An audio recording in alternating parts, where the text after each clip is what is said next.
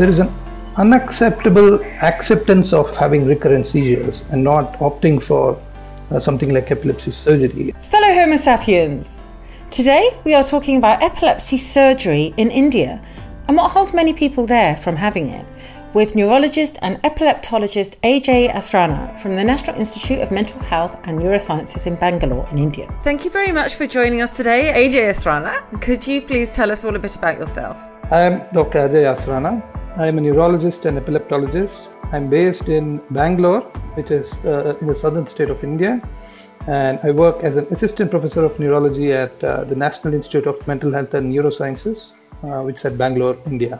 Can you tell us what has brought your focus to the epilepsies? What gives, what brings your passion to that? I've always had a fascination for the brain and to uh, try and understand how the brain works, and that is what attracted me to neurology in the first place.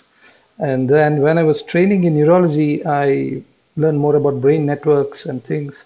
And I realized that uh, epilepsy is a good uh, you know, it gives us a good vantage point to look at the various brain networks. And it is one area where you can, uh, you know, understand the brain from up close, so to speak. Uh, as you know, that we have uh, various ways of trying and interpreting the uh, signals from the brain. It can be through EEG, um, which which can be placed on the surface of the brain, or even intracranial EEG, where you record from the depths of the brain. And so uh, that is something that was very fascinating to me. And I was fortunate enough to be trained in a center which was uh, doing very good uh, work in epilepsy surgery.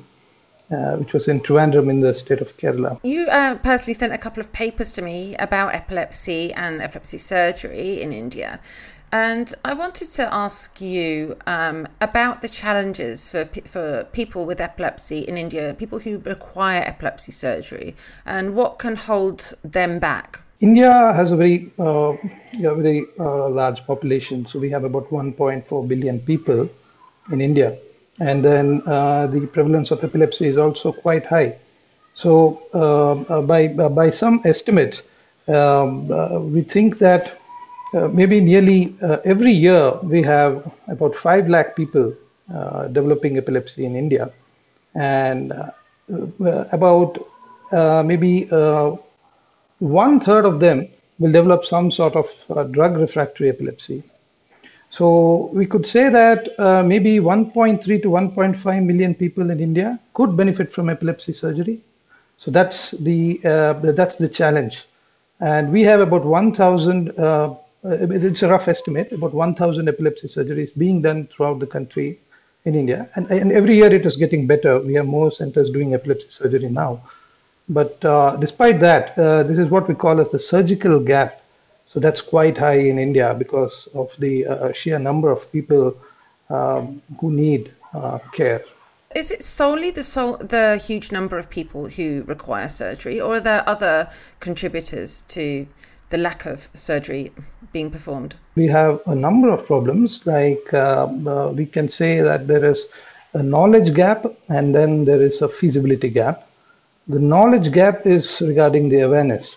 So awareness of epilepsy itself is not uh, it's not even uh, throughout India. If you see, uh, we have a very diverse kind of population. We have diverse settings, diversity in um, region, uh, culture, and then in socioeconomic status, and then the beliefs in epilepsy is different. There's a lot of stigma attached to epilepsy, and then the, our understanding of epilepsy is different uh, in many parts of the country, and how they approach the treatment is also different in that sense. The first step is a big problem. So the awareness of the disease itself is the problem in some cases. That is step one. So there, there are also people who have good understanding of epilepsy as well uh, but then they may not know that epilepsy is something that can be treated with surgery, and that awareness has not yet uh, percolated. That can be with the uh, patient or the family of the patient per se, or it could even be with the doctor who is treating the patient. So that that awareness has to really go out there, and it has to percolate for people to understand that. not enough people being referred for surgery may be down to um, what you've just mentioned, so families, culture, etc., and how much might be down to lack of understanding and knowledge of clinicians? It's very difficult to put it up in numbers, but uh, especially in India, in in most parts of the country, I think at least 80% may be because of uh, a lack of understanding on the part of the patient and the family. Uh, and then uh, maybe there are about 20, uh, 25%. These are uh, absolutely, I have no uh, hard evidence to base this on. And uh, is just a speculation. But I think that might be something like that. Because what happens is sometimes they reach even a tertiary care center like where I practice, and then we offer them epilepsy surgery, and then we still see that reluctance. So, so, so uh, I believe that there is, uh, on the part of the patient, uh, I think the uh, the knowledge gap is higher. We certainly have a lot of people here in the UK who, and other countries that I work with, Australia, States, Canada, a lot of families who feel very similar and are very nervous about the idea of surgery, let alone actually them having surgery or their or their loved one ha- having surgery, because people just don't. Um, I this is another generalization, but lots of us have no idea about, you know, the risks versus the potential benefits. And it's all like risk, risk, risk, risk, risk, rather than. Um, and I've said this in other podcasts before. My neurologist said to me and told me that my life expectancy wasn't great without it, and which I loved, like that he actually told me that. And that helped me make the decision.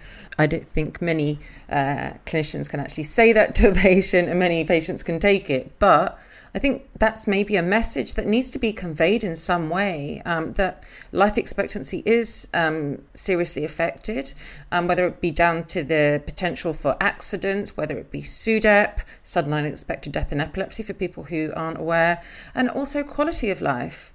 Absolutely. So uh, there is so much more to epilepsy surgery than controlling of seizures.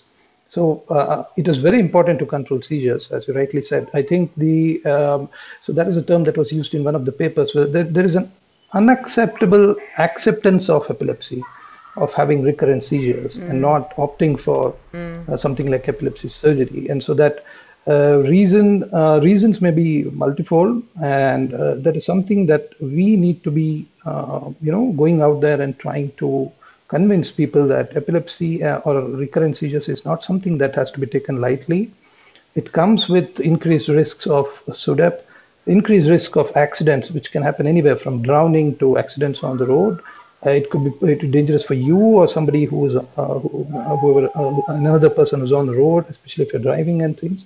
So I think uh, this is something that has to be taken into consideration. And of course, the quality of life part is well established with, by many studies.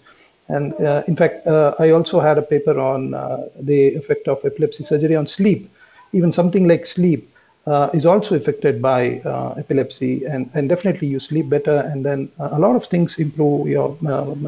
it has good effects on overall. If you look at the memory, or it could even be uh, uh, how you can uh, join back in terms of occupation or even uh, how, how productive you can be in life. So all these things are uh, also related to seizure freedom, and that is not something that uh, we should uh, be taking lightly. It's very clear that lots of people will not achieve seizure freedom as a result of epilepsy. There is always, you know, the, the case that that might happen, and lots of um, patients, uh, well, all patients should be told about that, or carers should be told about that prior. And yeah, I see you agree with that.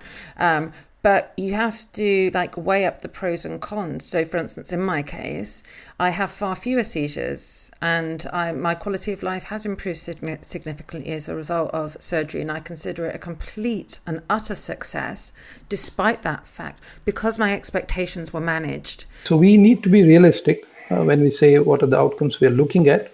So the best outcomes we have uh, is in terms of temporal lobe epilepsy, where we have uh, about 70 to 80 percent uh, success rate of, of getting complete seizure freedom. But then, even in the uh, rest of 20%, it is substantial reduction in seizure. So, so there is something, uh, some advantage to be had in any sort of reduction of seizures. So, uh, while we may not be able to attain complete seizure freedom in all cases, uh, even a substantial reduction matters. And then, what also matters is how early you do the surgery. So there are many factors which affect the outcome of epilepsy surgery. And one of the most important factors is uh, the duration of epilepsy uh, before you underwent surgery. So there has been some evidence to point to the fact that if uh, uh if the epilepsy surgery is done within five years of a patient becoming drug refractory, uh, which is the failure of two anti-epileptic medications which are well chosen and the correct dosage, and then they are uh, not able to control the seizures. In which case, you undergo a pre-surgical evaluation and find out that okay, you are a good candidate for epilepsy surgery, and if you undergo surgery within five years, there is a good chance of seizure freedom as opposed to getting it done later at a later point in time, maybe 10 years or 15 years down the line. And there are multiple uh, uh, things which which may be irreversible, like the effect on the, the, the, the psychiatric comorbidities or other uh, comorbidities, which may be irreversible at a later point in time. So all these factors uh, matter, and these should be factored in when you are trying and explaining somebody of what sort of uh, you know what what outcome to expect. I wish that I'd had the opportunity to have surgery at an earlier stage because I'm completely with you, AJ, what you just said. There are so many other th- negative things in life that potentially could have been avoided. And, you know, especially the, what you were saying, the psychiatric issues that many people have, you know, perhaps things wouldn't, you know, in my case, gotten so severe. And I'm sure that's the case for so, so many patients. So, well, it's been absolutely lovely talking to you. Thank you so much for your time and this just little glimpse into the similarities but differences between uh, what it's like for people with epilepsy to have epilepsy surgery or not and access to that surgery. And yeah, if anybody has any questions, um, we have um, AJ's links down below under this recording. And please get in touch or message AJ, and I'm sure. Yeah, if you've got any questions, he'll be able to answer those. Thank you so much. It's been a pleasure talking to you, and uh, you're an inspiration to all people out there with epilepsy. And I hope more and more people realize the importance of uh, adequate treatment and being more aware about epilepsy and epilepsy surgery. If you'd like to connect, you can find me on Twitter, LinkedIn, Facebook, or Instagram. And I'd love to hear from you if you have any thoughts about today's show. Please subscribe to Epilepsy Sparks Insights on your podcast app so that you will never miss the weekly episode. I'm Torie Robinson. Thanks for listening.